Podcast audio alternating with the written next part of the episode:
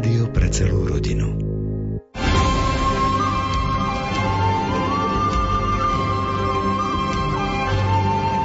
Apoštolská exhortácia Christus vivit, Kristus žije je tým dokumentom, ktorý si aktuálne čítame a komentujeme v relácii Výber z pápežských encyklík. Tento dokument je inšpirovaný synodou o mladých, viere a rozlišovaní povolania, ktorá sa uskutočnila vo Vatikáne v októbri roku 2018. Je venovaný predovšetkým kresťanským mladým ľuďom, ale aj celému Božiemu ľudu. Text exhortácie načítal Miroslav Kolbašský. Komentáre si pripravil duchovný otec Anton Fabián a technický reláciu pripravujú Jaroslav Fabián a Martin Ďurčo.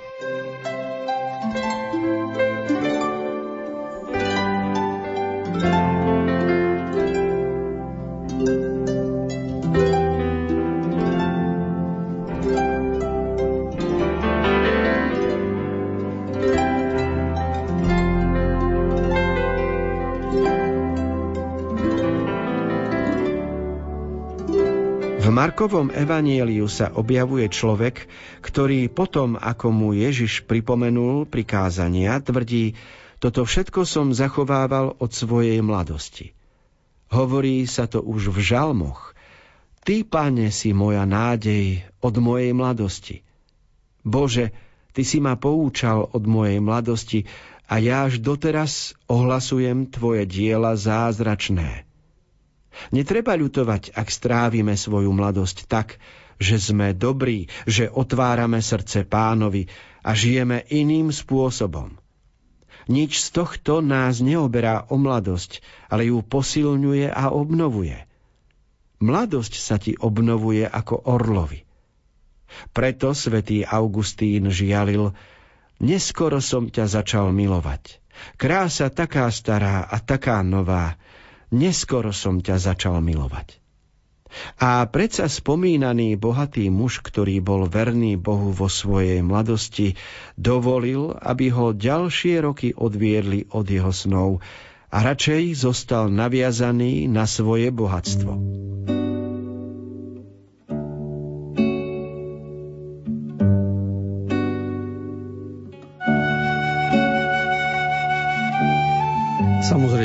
Ježiš stretával mladých ľudí, ktorí vytušili, kto je osoba Ježiša z Nazaretu a aj oni chceli tento štýl života nasledovať. Pane, pôjdem za tebou kamkoľvek pôjdeš.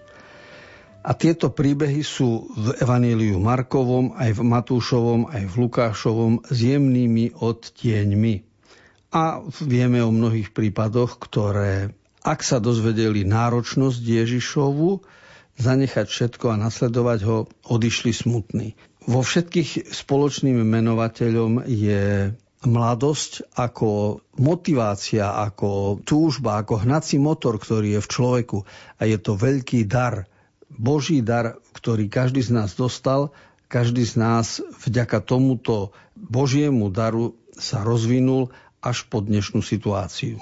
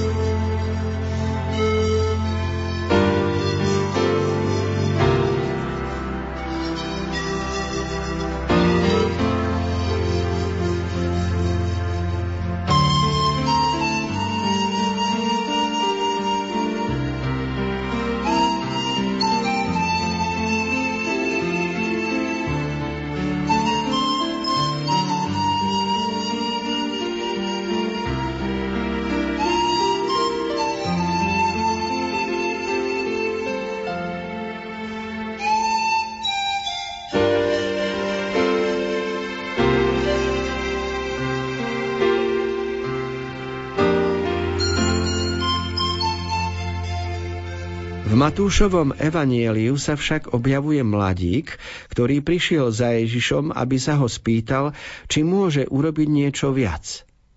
Prejavil ducha typického pre mladých, otvoreného pre nové obzory a veľké výzvy.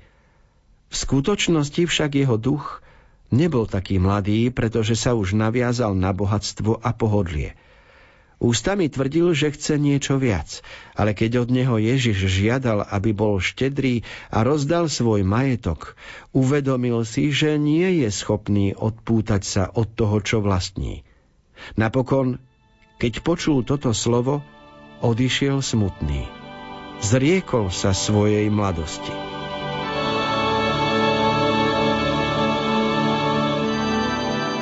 Interpretácia príbehu z Matúšovho Evanília o mladom človeku, ktorý chcel ísť za Ježišom, ale už nevedel spracovať Ježišovú vetu, choď predaj všetko, čo máš, tak to nám ukazuje, ako človek môže byť nie vlastníkom veci, ale veci môžu vlastniť človeka.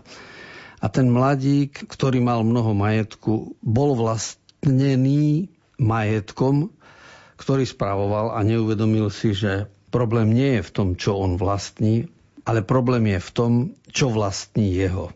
Čo spútava človeka, čo mu dovoluje alebo bráni ísť ďalej vo svojom živote. A tam niekde zistujeme, že stávame sa starými a skosnatelými, alebo zostávame mladými podľa toho, či sme uputaní na veci, ktoré nás vlastnia, alebo sme slobodnými.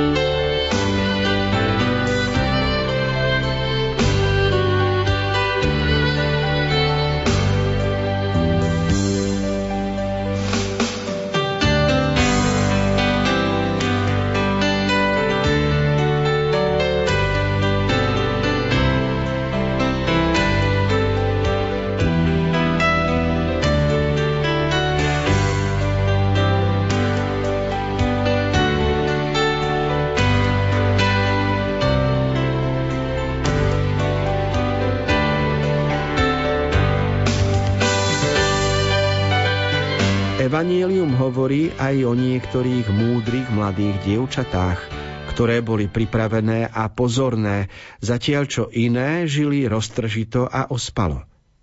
Môžeme totiž stráviť svoju mladosť v rozptýlení, lietať po povrchu života, driemať bez schopnosti budovať hlboké vzťahy a preniknúť do jadra života – Takýmto spôsobom si pripravujeme chudobnú budúcnosť bez základov. Alebo môžeme stráviť svoju mladosť pestovaním krásnych a veľkých vecí a tak si pripravovať budúcnosť plnú života a vnútorného bohatstva.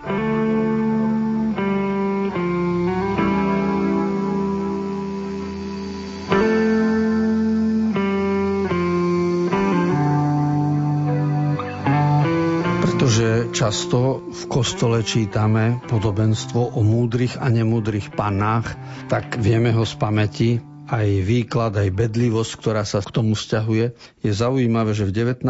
článku exhortácie Christus Vivit pápež hovorí nie o múdrych pannách, ale o múdrych mladých dievčatách.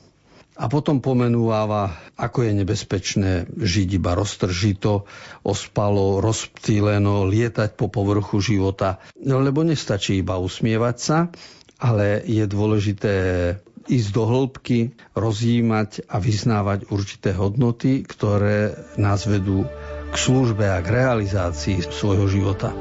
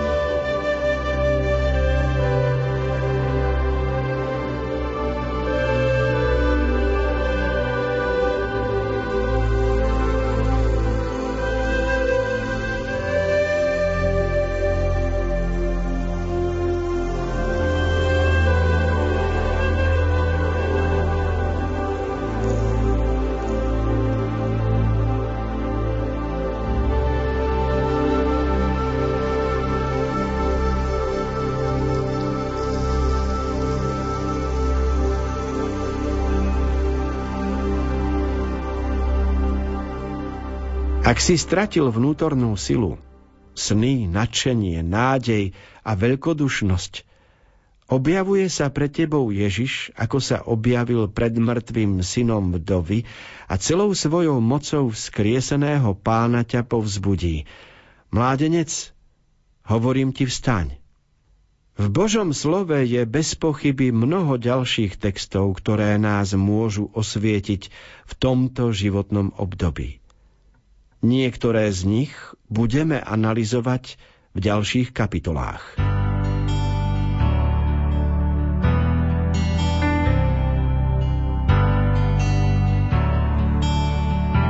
Aj príbeh naimského mládenca je dôležitý, pretože ukazuje typický sprievod pohrebný, ktorý ide z mesta von, aby išli na cintorín a pochovali telo.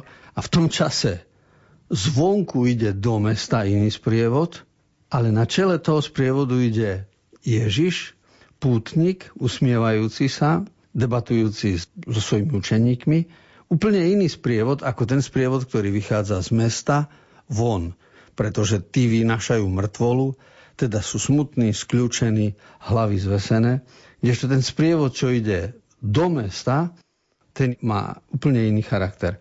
A Lukášovi sa podarilo literárne veľmi pekne ukázať tieto dva sprievody smrti a života, ako sú v stretnutí a ako Ježišová božská skutočnosť pozýva všetkých, aby verili, že Boží život je dôležitejší.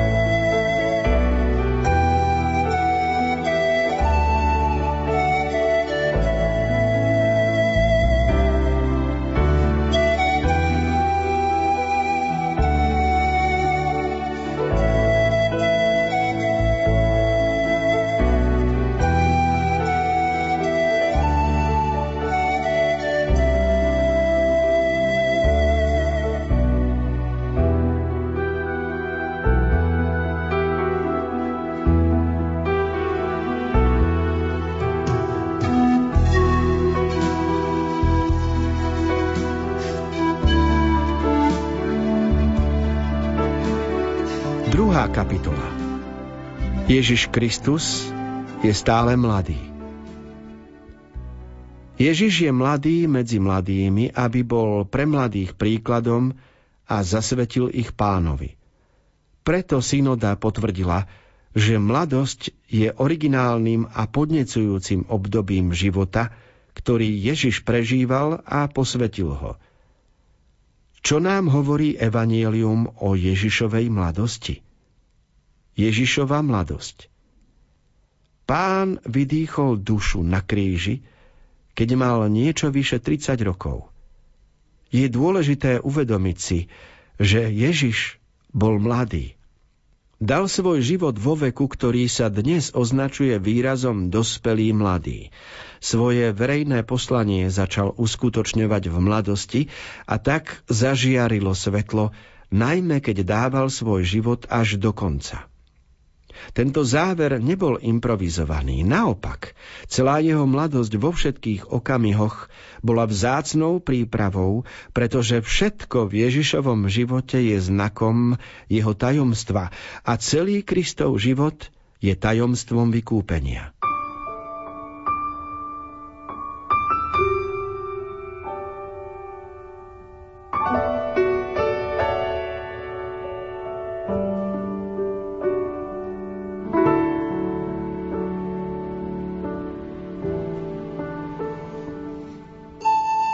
Ježišovú osobu treba vždy vidieť v oblúku medzi narodením, detstvom a medzi smrťou na kríži a tieto dve skutočnosti neslobodno od seba ani veľmi oddeľovať, hoci ich rozlišujeme, ale úzko súvisia. Tak povediať Vianoce aj Veľká noc ako sviatky treba vidieť v spojitosti.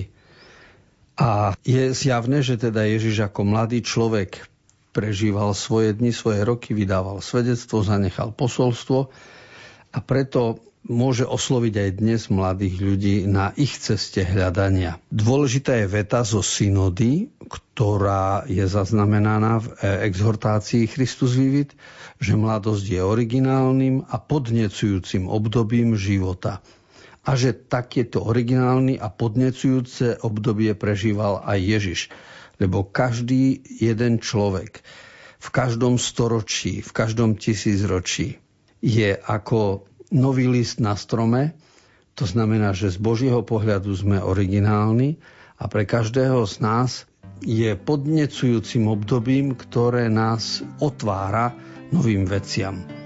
Je to teda veľký dar Boží, že sme dostali obdobie originálne a podnecujúce.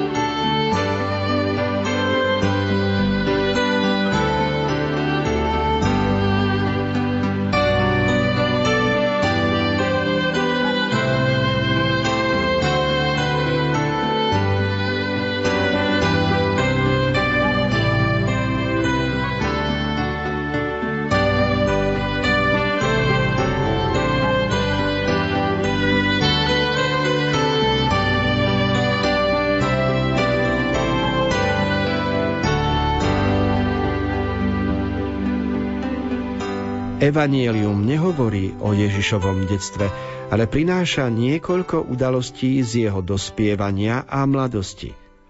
Matúš umiestňuje obdobie pánovej mladosti medzi dve udalosti, medzi návrat jeho rodiny do Nazareta po období exilu a jeho krst v Jordáne, kde začal verejné účinkovanie.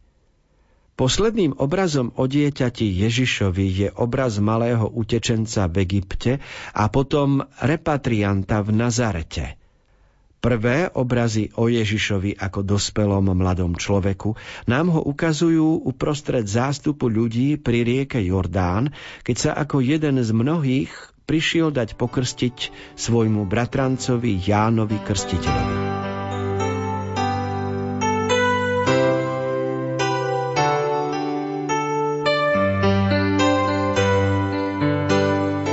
Vývinovej psychológii a v pedagogike sa dnes učíme o obdobiach života človeka, počnúc od narodenia, od batoľaťa, cez školské etapy života a poznáme výraz dospelý, mladý a, a ďalšie až po vek seniora. Uvedomujeme si, že aj Ježišovo obdobie je viacej vystihnuté v jeho mladej dospelosti, lebo čo sa týka detstva, tak sú tam iba určité stopy, znaky, ktoré súvisia s jeho migráciou do zahraničia a návratom do Nazaretu.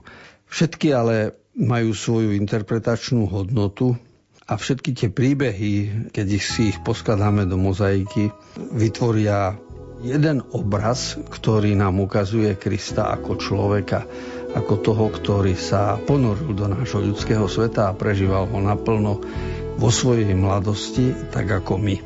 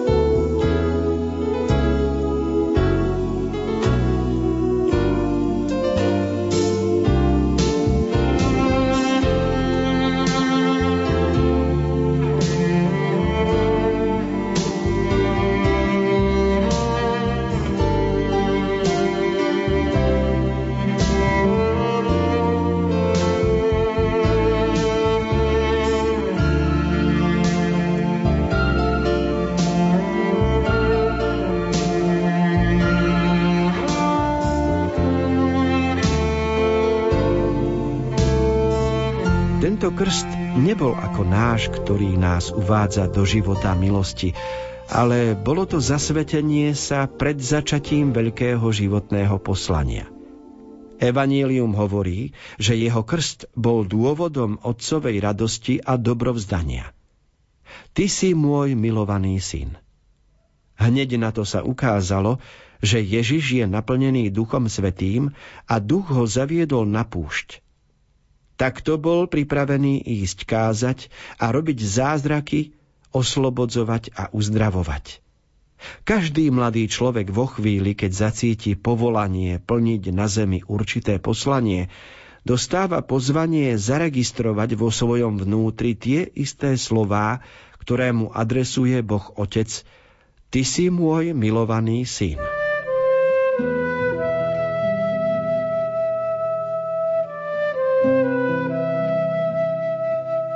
Ako sme rástli, postupne sme si uvedomovali skrze príbehy, ktoré sme počúvali aj na náboženstve, aj v dejepise, ako sa svet vyvíjal a v určitom období človek musí urobiť objav, že je milovaným Božím dieťaťom. Môže to súvisieť s vytváraním známosti, môže to súvisieť e, so športom, s kultúrnym poznaním, rozumovým, ale každý raz musí premeditovať vetu, čo to znamená, ty si môj milovaný syn, v tebe mám zalúbenie. Že vôbec nejde iba o nejaké začudovanie nad zázrakom, ako sa mohlo nebo otvoriť, ako mohla nejaká holubica, alebo ako to, čo tým chce povedať autor. Ale podstatné je práve to, že uvedomujem si, ja nie som hocikto, ja nie som nula, ja tu nie som náhodou, ale som milovaný Boží syn. To znamená, že niekto na mňa myslel, mal so mnou plán a má pre mňa budúcnosť. Milí priatelia, počúvali ste reláciu Výber z pápežských encyklík, v ktorej sme si čítali apoštolskú exhortáciu Christus vivit, Kristus žije od svätého otca Františka. V čítaní a komentovaní dokumentu o mladých a pre mladých budeme pokračovať opäť na budúce. Z Košického štúdia sa lúčia tvorcovia relácie Miroslav Kolbašský, Anton Fabián, Jaroslav Fabián a Martin Ďurčo.